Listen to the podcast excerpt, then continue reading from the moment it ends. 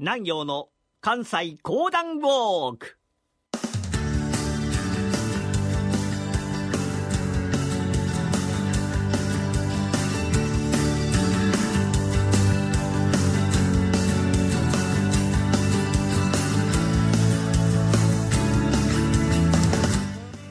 南陽の関西講談ウォーク。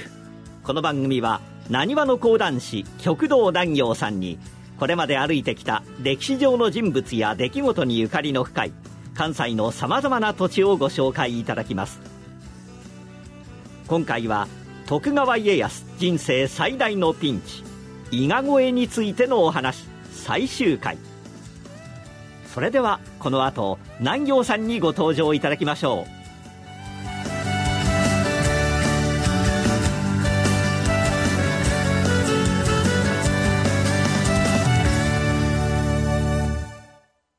ラジオ日経ポッドキャスト。過去に放送した番組の一部やポッドキャスト限定の番組を iPod などの MP3 プレイヤーでいつでもどこでもお聞きいただけます。詳しくはラジオ日経ホームページの右上にあるポッドキャストのアイコンからアクセス。おはようございます。講談師の極道南陽です。昔から講談師見てきたような嘘を言い公爵し、扇で嘘を叩き出し、なんていう川柳が残っておりますが、講談はまさに歴史エンターテイメント。自由な発想で、なんでそんなことが起きたのかというのを語っております。なので皆さん、ほんまにそんなこと起きたんかいなと思われた方は、ご自身で一度調べてみてくださいね。さて先週お話をいたしましたのが、葵の門がたくさん残ってございます、徳永寺のお話でした。今週はその続きでございます。徳永寺を離れまして、山の中を抜けて、いよいよたどり着きましたのが、白子の浜。そこから船に乗り、伊勢湾を渡ると、もうそこが三河でございます。その時に、服部半蔵前へと出て参りますと、家康様、申し上げます。もう目の前に見えて参りましたのが、伊勢湾でございます。ここを抜けると、懐かしの三河の国。しかしながら、忍びは陸の上では役に立ちますが、海の上では我々の術も使えませぬ。ここから先は、運を天に任せて。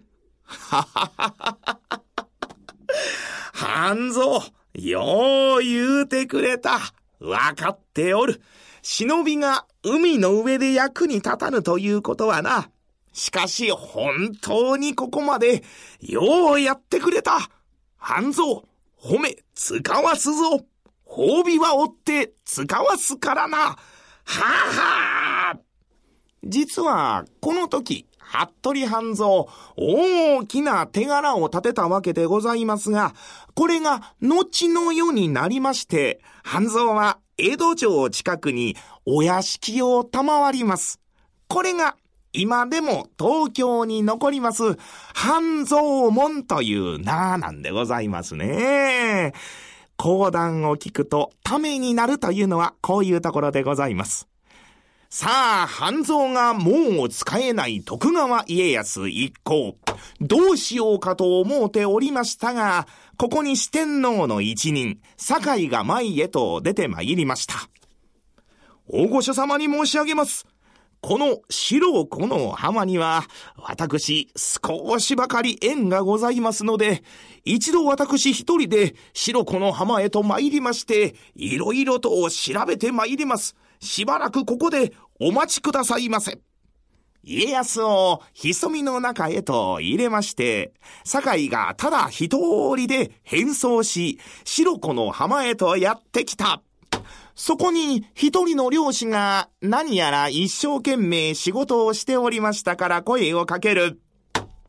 その方は何をしておるのじゃ。ええ、えー、わてでか、えー、わてね、あのー、今、欲しいを船に積んでるところでございまして。おお、欲しいを積んでおるのか。えー、その欲しいを積んだ後に、なんというかな、あ、その、人が、数人入れるような場所はあるのかの？ええ何をおっしゃるんでございますか？欲しいお行さん積んでしもたら、もうそれだけでいっぱいでございまして、人なんか乗せれるような場所はございませんので。で、あんた一体どなたでございますか？うん、それは、あ、聞くな。いや、ああ、それは困ったな。ああ、その欲しいな。うん、もし少しのけたならば、人は入ることはできるか？何をおっしゃいますので、欲しいをのけますと、こちらの仕事がうまいこといきませんよってにそんなことはできません。うーん、困ったなで、あなたは一体どなたさんでございますか？いや、それは言うことはできんのじゃ。もうそうですか？いやー、なんか見たことがあるような顔なんでござ、もしかして、あなた様は、酒井様ではございませんか？ん？なぜわしの名前を知っておる？ああ、やっぱり酒井様でございましたか。いやー、昨年のことでございましたが、私たちの船が大変な目に三河の国であっておりました。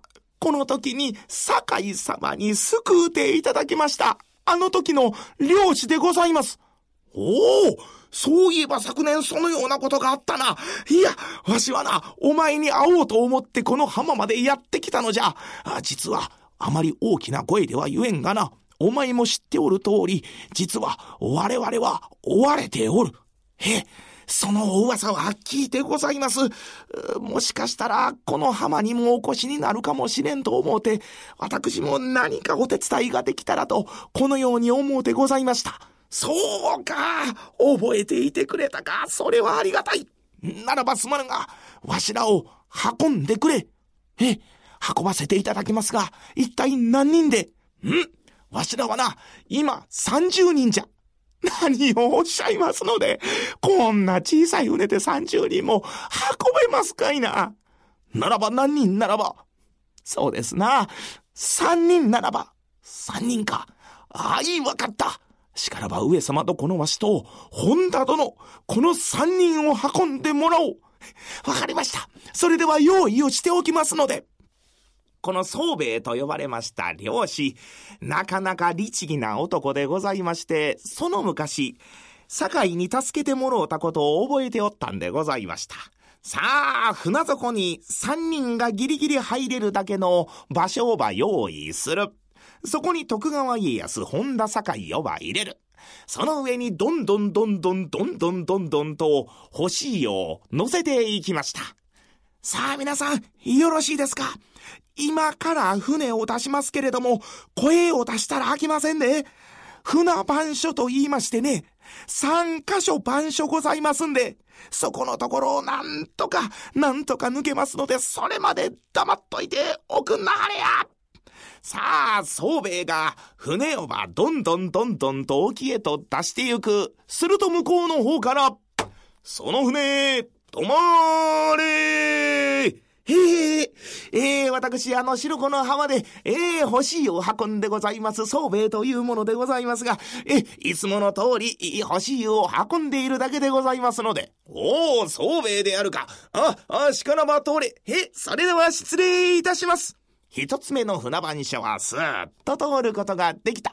まだしばらくいたしますと、その船、止まれーええええ私、あの、ええあそこの白子の浜で、ええ欲しいを運ばせていただいております、宗兵衛というものでございまして。おお、宗兵衛か。ああ、しっかり仕事に励めよ。へ、それでは失礼をいたします。一番船番所。二番船番所と、そのままスーッと通ることができましたが、その奥にございましたのが三番船番所。宗兵衛が近寄ってまいりますと、その船、止まれええー、私こちら、白子の浜で、えー、欲しいを運ばせていただいております、宗兵衛というものでございますが、いつもの通り、えー、それでは通らせていただきます。待て待て待て。その方を通してしまったのでは、船番所の意味がないではないか。ええー、しかしながらあの、一番船番所、二番船番所とそのまま通していただいておりますので、何を言うのじゃ。一番二番が通れたかと言うて三番がそのまま通してしもうたら、三番の意味がないではないか。その方、本に欲しいだけを運んでおるのか。え、え、さようでございます。うん。本にそうか。え、さようでございます。本にそうか。え、さようでございます。ええ、もうこうなったらね、この星全部出しますよってに、わさーわさーわさーわさーと宗兵衛が星呼ば、海にどんどんどんどんと放り込み始めた。あたりに黙々と煙が立って参りますから、もうよいもうよい。わしがその欲しいをつくから、槍をば持って参りまして、欲しいの中にガサッガサッと差し出した。たまらんのは船底におる三人でございます。バサッバサッ目の前や体の途中に槍が降ってくる。その槍がガサッと堺の足を貫いた。このまま抜かれてもし血でもついていようものなら、一貫の終わりでございます。堺手ぬぐいで、その穂先をばぐっと握ったかと思いますと、ずっと血をば拭った。ん何か引っかかったの？なかなか抜けん。よいしょ穂先を確認いたしましても血がついておりませんから、うん、何かに引っかかったと見えるな。よし、通れというので3番船番所も通ることができました。もう誰もいない海へとやってまいりますと、すぐに欲しい4番のける。そこには足を刺された堺、そして元気な徳川家康本田二人がおりました。はあ、よかったよかった。なんとか命は助かったようで。徳川家康これを喜びまして、宗兵衛に多くの褒美を使わせたということでございます。徳川家康、命からがら、なんとか逃げ延びたという徳川家康の伊賀越えのお話で楽しんでいただきました。どうもありがとうございました。知れば納得認知症は毎週水曜日夕方4時45分から放送。番組では認知症を知ることから介護の悩みや不安にアドバイス。家族が元気に笑顔で暮らす介護生活を応援します。番組放送後もオンデマンド、ポッドキャストでお聞きいただけます。今回の舞台である白子の浜は近鉄名古屋線の白子駅からおよそ600メートル。現在の白子は鈴鹿市の南の玄関口にあたります。家康を救った功績により白子の港は江戸海戦の拠点となり戦国船の行き交う港として発展。徳川御三家紀州藩の大官所が置かれました。